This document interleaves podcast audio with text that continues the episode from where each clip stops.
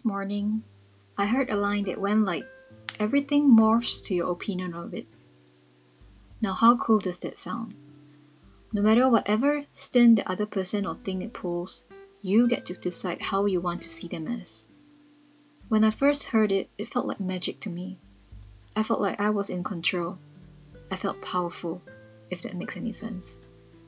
Now, whatever someone else did or didn't, is or isn't, it all doesn't matter anymore.